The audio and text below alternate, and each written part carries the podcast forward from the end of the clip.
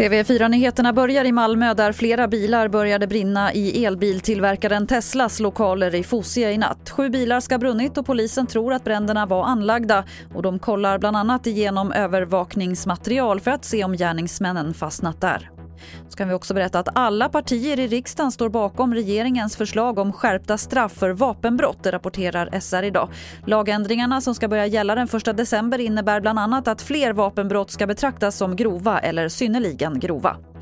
Flera europeiska länder inför nu tuffare coronarestriktioner. I Frankrike är det utegångsförbud på kvällar och nätter i flera städer. Wales i Storbritannien kommer stänga ner från och med fredag och i Belgien inleddes igår en fyra veckor lång stängning av barer och restauranger. Och även Tyskland börjar stänga ner. Jonas Källgren rapporterar från Berlin.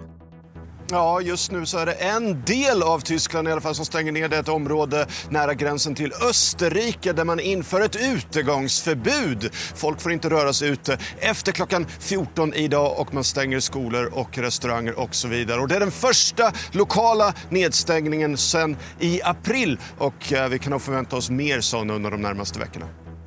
Och det var det senaste från TV4 Nyheterna. Jag heter Lotta Wall.